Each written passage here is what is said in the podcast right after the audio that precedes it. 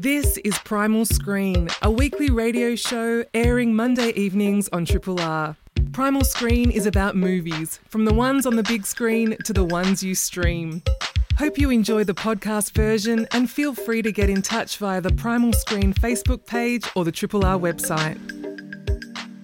Hello and welcome to Primal Screen, a show and podcast all about screen culture from movies on the big screen to whatever you're streaming. We are broadcasting tonight from the Triple R studios, which are on the stolen lands of the Kulin Nation. This is and always will be Aboriginal land. I'm your host, Flick Ford, and tonight we're spotlighting some of the best docos that are currently available to stream or see at the cinema. And to help me with this task, making a double debut on Primal Screen, I'm joined by documentary filmmaker Daniel Hayward. Hey, Daniel. Hey, Flick. Thanks for having me today. Oh, it's my pleasure. And we've also got festival manager Erin Rosenburg. Hey, Erin. Hey, Flick. I love that you're both making your debut together.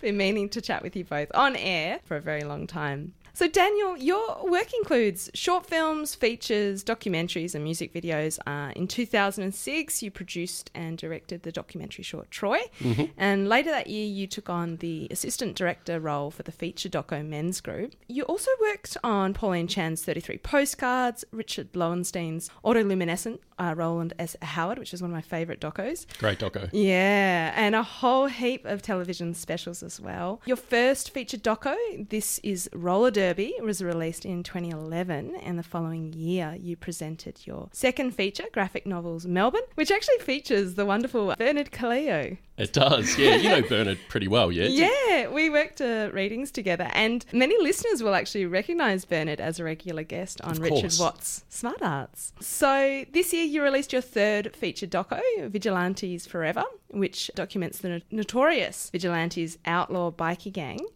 And I understand you're currently directing a feature doco on the history of Melbourne hip hop. I am. It's a little. I was saying a li- before as a little hush hush, just because we're not exactly sure what it's going to be yet. It's kind Yeah. of it's going along amazingly well. We've been filming since middle of the year.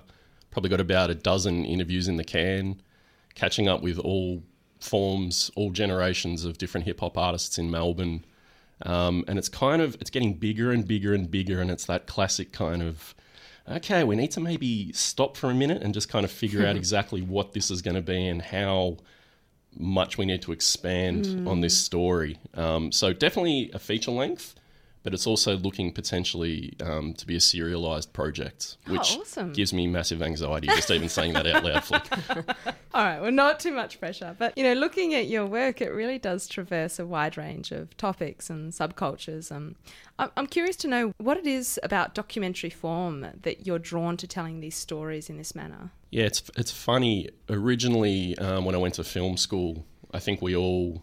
I mean, I don't want to say us all, but most people I went to film school with were all going to be directors of sort of narrative films. Mm. And I wanted to go to film school to learn to shoot on 16 mil and cut on film and be like a real filmmaker. And documentary never really factored into that sort of way of thinking. I never really thought about documentary as a filmmaking sort of art form. Um, but when I got to film school, uh, I was terrible at pitching film ideas. No one gave me a shot at directing uh, a film on 16 mil. And there was this art form over here, documentary, that was presented that we could direct a short doco, and no one wanted to do the documentaries. And I was surprised. I was like, yeah, I'll jump. If I can direct anything at this point, I don't mind. So it was kind of jumping in. Um, and then as I started to kind of get involved in, in that process of, of directing documentary and finding a subject and then researching that subject and kind of putting that story together, it kind of just felt like a more natural filmmaking process in a way, if that mm. makes more sense. It's, Yeah, it's sort of more organic and being able to sort of get into people's lives.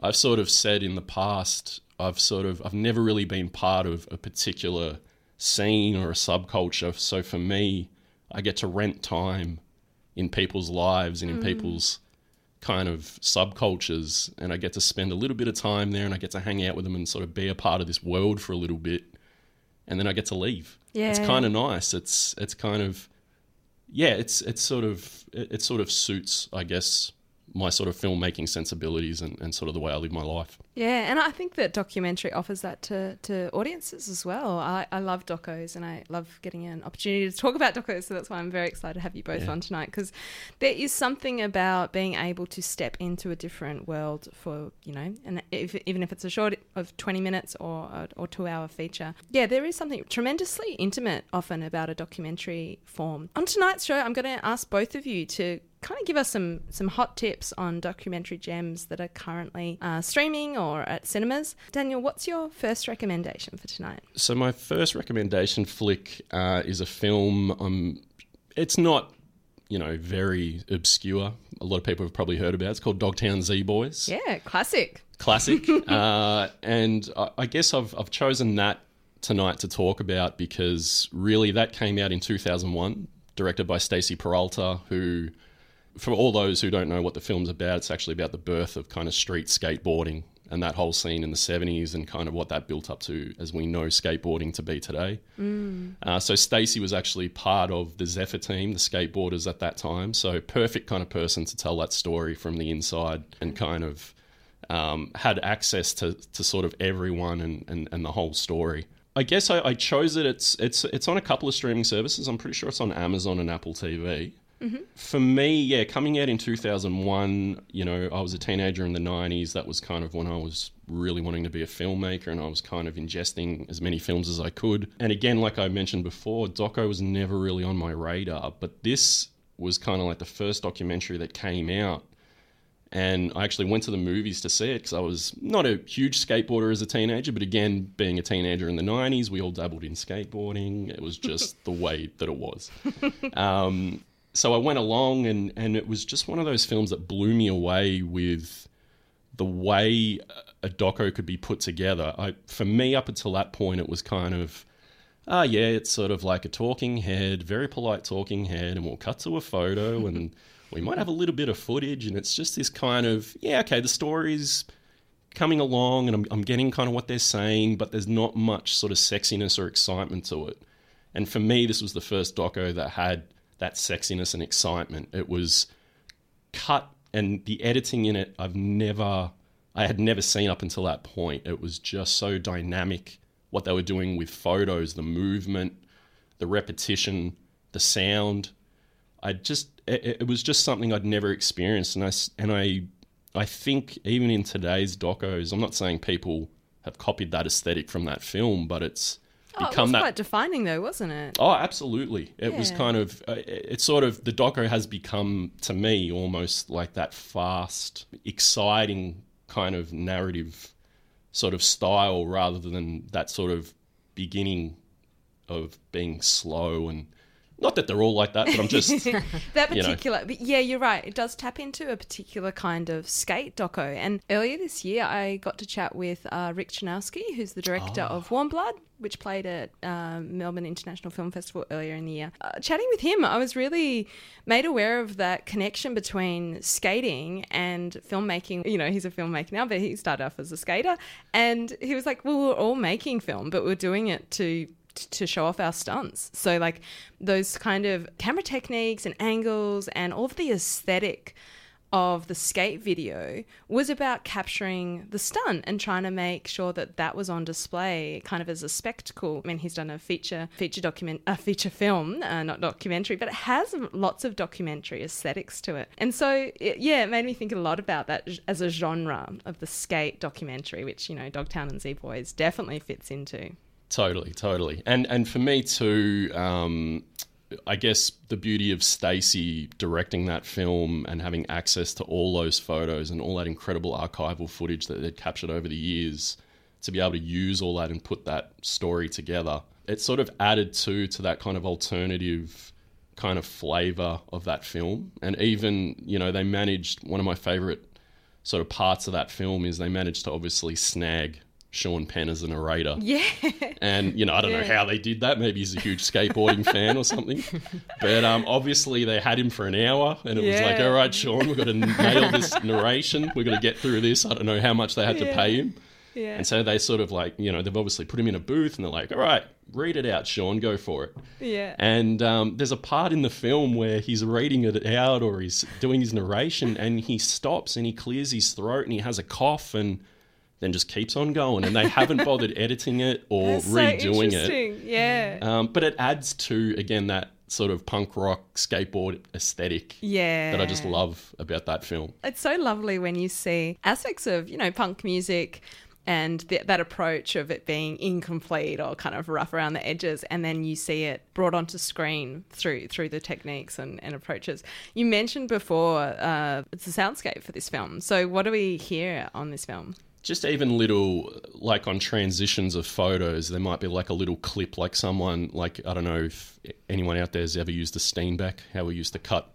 film on a oh steenbeck right. I've never used one. I know what you're talking about okay though. yeah. So you used to run the film through and you'd have a splicer and you'd splice it. So you might hear Mm, a sound of a splice going crack and that was like a nice transition or you know skateboarding they hit each other and there's like the boof you know that kind of sound. Again it was using sound effects that you might hear in narrative films they're putting that into documentaries now and it was just adding just another little layer of kind of excitement and, and kind of yeah just a bit of flavor. I mean just for me uh, sort of that film kind of prepared me in a way of how i wanted to approach say my first so this is roller derby is the first doco or feature length documentary that i made in 2011 um, similar kind of subculture so dogtown was kind of like my blueprint to go okay this is kind of how i want to put this film together and this is definitely the kind of stylistic approach that I want to use with the fast edits, the exciting, you know, you want to feel like you're out there on the track, you want to feel like you're skating with these people. That was a huge influence on me and I kind of watched Dogtown and not learned how to edit, but certainly copied it to a degree where it's almost hard now flick to kind of pull it back and go, okay, we don't need to edit so fast now. We need to take our time. Maybe on this project we can have a breath and not go so crazy, but it's it's it's almost impossible because I just constantly go back to that film to go. They just did such an amazing job of putting that story together and making it exciting. It's it's one of those films you know everyone sort of talks about like they'll turn on the TV and if Scarface is on or Goodfellas or something, they'll have to sit there and watch. If if Dogtown's ever on, that's the one for me where you have to no matter where you turn it on in the film, that's where you got to sit and you got to watch it to the end. It's Yeah. impossible not to. And I think a lot of that has got to do with the wonderful kinetic energy that it has. And, and that is down to a lot of the editing techniques that they're using. And like you said, I suppose depending on the subject matter is, is would really inform what kind of um, ev- everything that you decide to do of how you decide to tell the story, how you decide to set up the camera angle, Yeah. what kind of pacing you have to it. And I do love it when films seem to really map that body onto the experience of what they're trying to document. I was thinking of Amiel Courtin-Wilson's um, Man on Earth documentary where there's so many long takes in that and so many beautiful like deliberations and you really have this sense of duration with that film and it's almost like such a different kind of duration that you have in Dogtown. I mean, they're very different films, but I did think about the pacing of those mm. and how we get a sense of moving with this skating body. I sometimes wonder if I have ADD flick because that is yeah what I relate rather than I'd love to be able to make something like Amiel's film like where it's you know very slow and thought provoking Yeah, but yeah. so I just there's something in my brain this is kind of what I gravitate to yeah, and yeah, yeah. You know oh, just- there's a space for both. I I love both fast and slow cinema, and I I definitely share your love of Dogtown and Z Boys. I like you said, growing up and ha- skate culture was a massive part. I grew up in Perth, and I just feel as though if you're into punk, it was very much went hand in hand.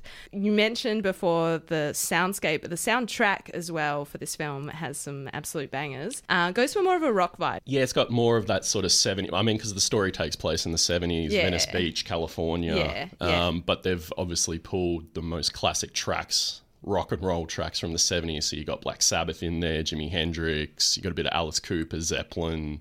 And, oh, you know, like the classic kind of tracks like Good Times, Bad Times, Yeah. Paranoid, you know, Easy Rider. And that's the other thing, I'm, I'm not exactly sure. I always wanted to know about this movie for such a, a small budget, small doco.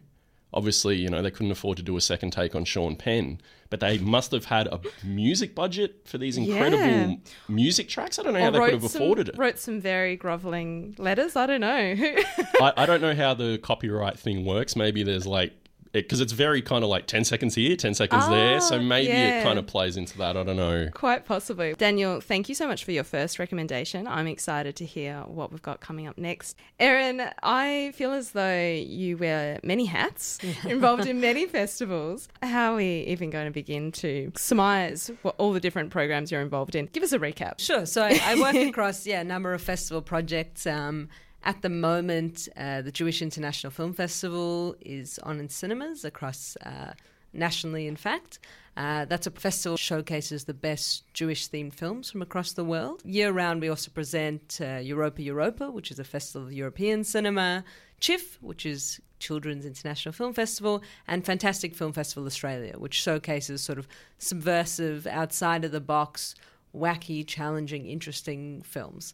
Uh, so it keeps you pretty busy. Uh, you know, it's it's really a, a privilege for me to be able to work in that space and kind of project manage these really exciting festivals that that speak to very different audiences. I think as well. Yeah, absolutely. That's very diverse.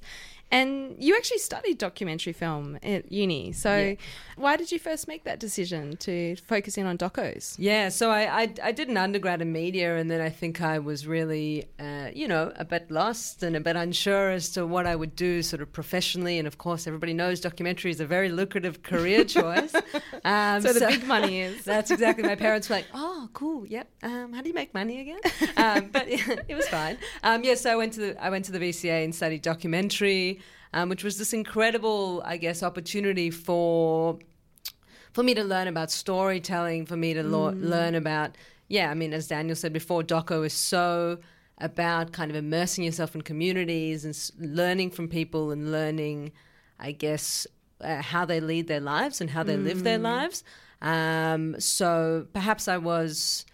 Uh, you know, I'm, I'm not currently a documentary filmmaker. I don't identify as a documentary filmmaker, but you know, those two years gave me this real understanding and uh, real understanding of of the- uh, of the form and of story, um, but also, yeah, I guess, sort of strengthened my love for for nonfiction. Uh, yeah, across the board. And it so often gets forgotten. I mean, like, that was the point I was trying to make before is that, like, it so often gets seen as the subject sometimes can take precedence over the actual filmmaking itself, where there mm. is an art to it and there is so many different approaches in documentary filmmaking. Just seems to be a tendency sometimes to be like, oh, it's about this, and the focus of the reviews will always be on the subject, which is great because I think sometimes, particularly with some documentary styles, is to kind of take a back seat and simply to present as best as possible a story on screen and to remove yourself. We obviously have documentary um, filmmakers who very much insert themselves into the story, or um, you know, every decision you make though is is shaping that story. You have a huge influence there. Absolutely. I mean, doc, you know, in my opinion, documentary is like a, a, a totally subjective uh, art form. Oh, you know, the, absolutely. The, the, the filmmaker, the director, has full control over the story he's Yeah. telling. You know, he's, he's producing his version, his or her version um, of events. You know, and I think that it's it's incorrect to assume that what you're seeing is a is a you know the subjective truth because it's not. Someone's kind of shaped it the the way it is and chosen to tell a particular sort of story, but uh, that that doesn't sort of dilute from the delight of it. I think. No, not at all. I think what I what I really love about documentary is that sometimes there can be this sense of you're being persuaded one way or the other and this sense of, of manipulation that the filmmaking can really put, bring to the subject. Um, but conversely, also, there's a real poeticism to some documentaries that I'm completely swept away with. And I think knowing that it, there is a true subject at the core, regardless of how um, manipulated that film is, is really quite fascinating and a central part of why I love doco so much. But Erin, let's get. I feel like you've you must have watched so many docos. I can't imagine how difficult this task was to choose just a few to talk about. Oh, Um, it's a pleasure. It's a pleasure. what's your first pick for tonight? So um, yeah, I wanted to talk about Hands on a Hard Body, uh, which is directed by S.R. Bindler. Uh, it's from the from the nineties, from '97, uh, and it actually wasn't really on my radar uh, until sort of the last few weeks, where a couple of my colleagues uh, had been talking about this film. So yeah, it's a it's a doco that. Follows the 1995 Hands on Hard Body, it's a bit of a tongue twister, uh, competition, uh, which uh, follows 20 Texans uh, in their attempts to win a hard body, which is just a ute, like a truck. Uh, and the way the way that they do it is it's a it's a competition of endurance whereby the person who can keep their hand on the truck for the longest wins the car. So it's kind of this peculiar, charming portrait of you know middle America in the '90s. Uh, the film is very sort of non-judgmental, just chats to people as they're kind of waiting out this period of time, um, and it's it's really yeah, it's there's such a kind of roll call of peculiar characters um, that that you can't help but just sort of fall in love with them. It's a Yeah. very watchable doco, uh, even though you know ostensibly like. Car, you know, I'm not interested in cars, but it's not about cars. It's about people and desire and uh, you know humanity. I guess is almost like this like existential doco, despite it being about like the most mundane competition ever. And know? and it was such a specific thing. Like we were chatting before about subcultures with Daniel, and like, this seems like super niche, next level niche. super niche, but you know, everyone is so serious about it because I mean, it is a kind of serious proposition, really, to win a fifty. You know, it's fifteen thousand dollars, sort of a 90, 95. I mean, you know, a pretty valuable truck, and all you got to do is stand with your hand on the car for ninety hours or something. You know, so. Is that how long it goes for? Yeah, yeah. I think in, in this 1995 contest, the winner sort of tap uh, the you know the the longest longest standing person won't spoil the film. Um, you know, hangs on for around 80, 84 hours or something. Oh, do they eat during this? Yeah, film? so they get they get f- like five minute breaks uh, every hour, and then a fifteen minute break every six hours. So you know, everyone, Right. everyone. Uh, what's really an entertaining aspect of the film is, like you know, everyone's ap- different approaches to sort of sustenance and to kind of, you know, how where they're sitting. Some of them bring deck chairs to sit on so they can put Yeah, their feet yeah. up. Some of them sit on the pavement. Um, there's also, of course, um, a, a key element of, of this competition is, you know, you can't sleep during this period. There's no sleep Oh, breaks. wow. you That would be the worst Part. that would be the sleep yeah, I'd, deprivation. I'd be out real quick. But um, you know, so everyone has also different tactics when it comes to approaching sort of the lack of sleep. There's a few Mm. contestants who are like, I haven't slept in days in preparation. I've been preparing. It's like, oh god, that's not the way you and, do sh- it. and surely some illegal substances going on. Well, they do drug tests. They're drug Oh. tested. There is um, one of my favorite sort of, um, you know, a dietary uh, prep. One of the guys, he decides he's just going to eat Snickers bars like across the, the competition. He's like, yeah, you know, I used to be an athlete. It's like, yeah, you used to be, clearly. Used to be an athlete, and this is what I ate before my meets. It's like, oh, okay, sure. And like, Great advertisement for Snickers. Totally, and he's asked. Well, he, d- yeah, he may, he may not be the winner. Again, I won't spoil the doc. It's a, it's a good one to watch through. But um, he. Um, he, yeah, there, there's a point where the, the filmmaker, because the, these filmmakers, you do hear their questions kind of in the background as well occasionally. Yeah. Sort of ask him, you know, how many how many Snickers do you think you've had? And he's like, oh god, I don't know. How many breaks have I had? And you kind of consider how many breaks he has had, like every five, you know, every hour or five minutes. So he's probably gone through a significant amount of Snickers. So, you think you would crash? Um, for sure. but with with these sorts of docos, I feel like these are often the ones that really good festival programming will seek out, find these gems, Totally. and put on a big screen.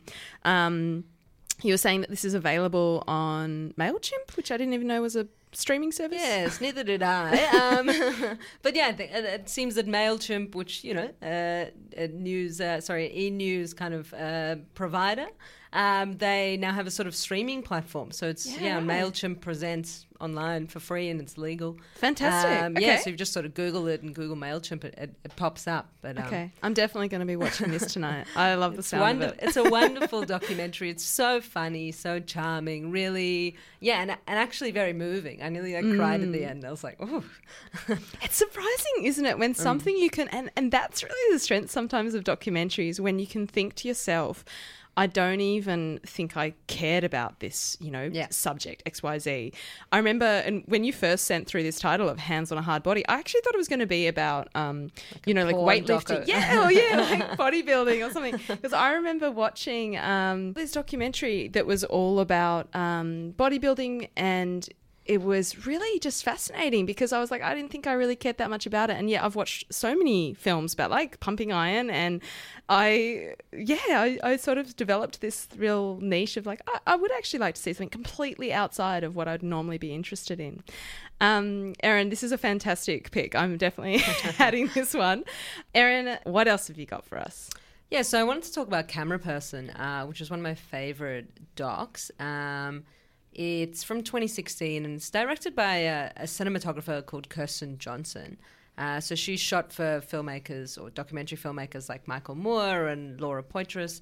Uh, and in Camera Person, she she cuts together sort of 25 years of work into this personal sort of memoir essay like travel travelogue like uh, documentary that that really offers this reflection on on life on uh, you know I guess experience places uh, memory. It's this really moving um, yeah portrait of yeah I, I guess work but also sort of life.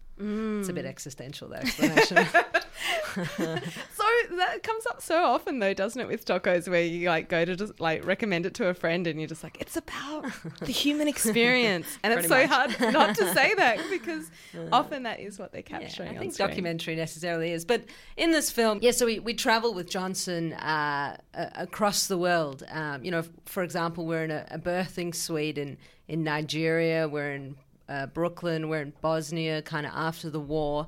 Uh, Johnson is is sort of present throughout the film, uh, and I think that's what uh, part of the beauty of the documentary is. You know, she's she's behind the camera. She's the cinematographer. She's the camera person. Uh, but uh, they've used a lot of B-roll, uh, you know, of her sort of coughing or of her chatting to the director to make us uh, aware of her, her presence there. So you kind of you're always kind of conscious of uh, of documentary as sort of constructed constructed uh, art form, as I was saying before. But but yeah, you're sort of viewing something as she is. Um, yeah, it's it's a very powerful thing to sort of reflect on. I think as you're watching the film. Absolutely. And that was available on. So it's a it's a Madman uh, documentary. So it's on the DocPlay platform uh, and probably on a, a few other spots as well. yeah, I also highly recommend that doco. I really enjoyed seeing it a few years ago. Uh, Daniel, we played a track from this just before. Yeah, um, Moon Age Daydream uh, out in cinemas at the moment. I think it's still on at IMAX and selected cinemas around Australia. Um, obviously came out this year. Yeah, and for MIFF, right? It got day- premiered at MIFF. Did premiere at MIFF. Yeah, I got I got to be one of those lucky people in the IMAX theater. Mm, I saw it there as well. Yeah. Fantastic. It was a one- exhilarating. yeah, wonderful film to see at IMAX. I felt like just overwhelmed. I, I saw best it, way. I saw it at IMAX, and it was very. It was just an assault on the senses. Very is probably the best visceral, way to put it. Visceral, I think. Yeah, Have you seen it, Erin? yeah. I saw it at, at uh, MIFF at IMAX. We're as probably well. all at the same screening. Yeah, we probably yeah, were. yeah. You're sort of drowning in in David Bowie, huh? in a good way. yeah, consensual.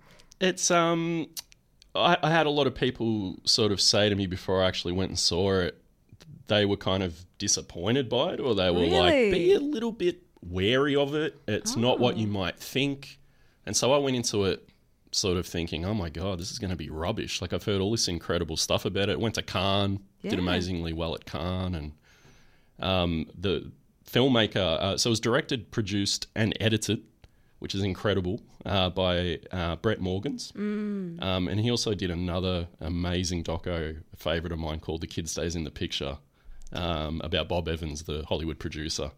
Um, So um, I- I went along being a little bit skeptical, not really sure what to make of it.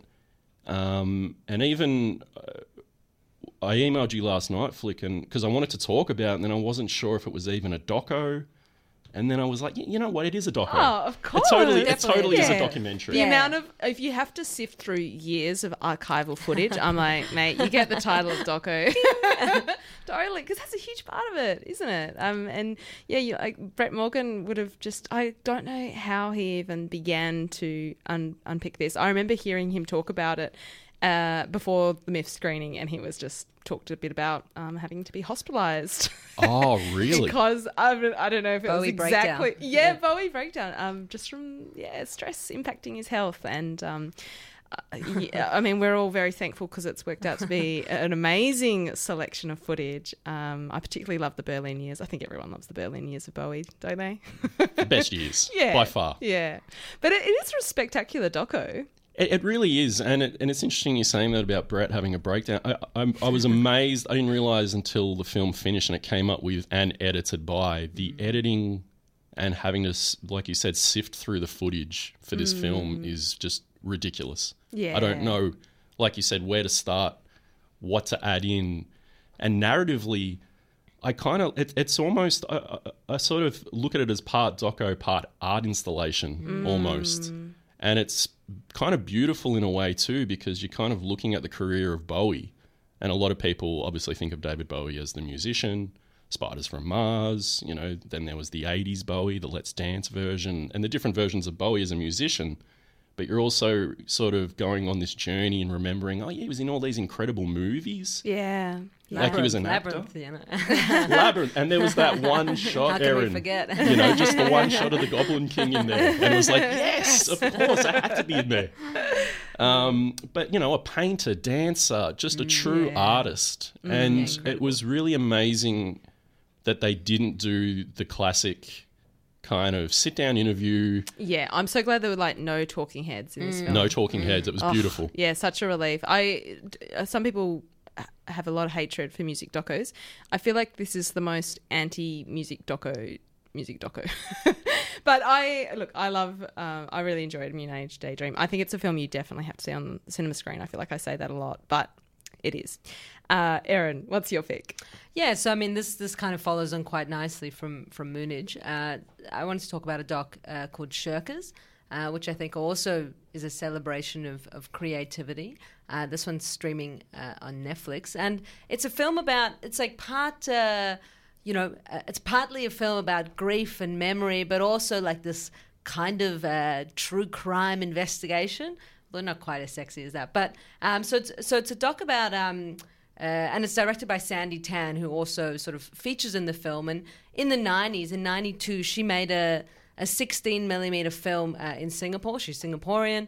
Um, and, you know, it was her, her big kind of student project. She'd invested all this time and creative energy and was so passionate about this, this film she was creating. And her mentor, this man called George, um, he, he vanished with the film canisters.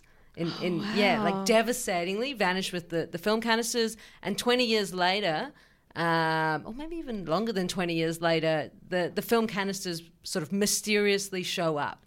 So, so the, the documentary Shirkers, I guess, tracks back to the 90s, this time of intense creativity. Her and her fri- friends were sort of, you know, feminist punk, punk rock types and into sort of renegade filmmaking and renegade creativity. And then also sort of reflect, you know, as, as adults now, they reflect back her and her sort of uh, co-creators of this, this film or this film that never, never came to fruition.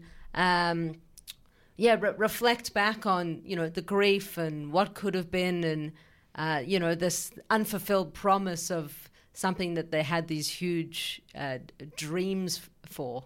Oh, amazing. Um, Yeah. Sounds also very relatable and wonderful. Yeah, yeah, yeah. Um, spectacular. I feel like there's been so many recommendations. I, I feel a bit distracted in writing them down, but um, thank you both. You have been listening to Primal Screen on Triple R with Flick Ford. On tonight's show, we've been giving listeners a few hot recommendations of documentaries to check out that are currently streaming or available to watch at the cinema.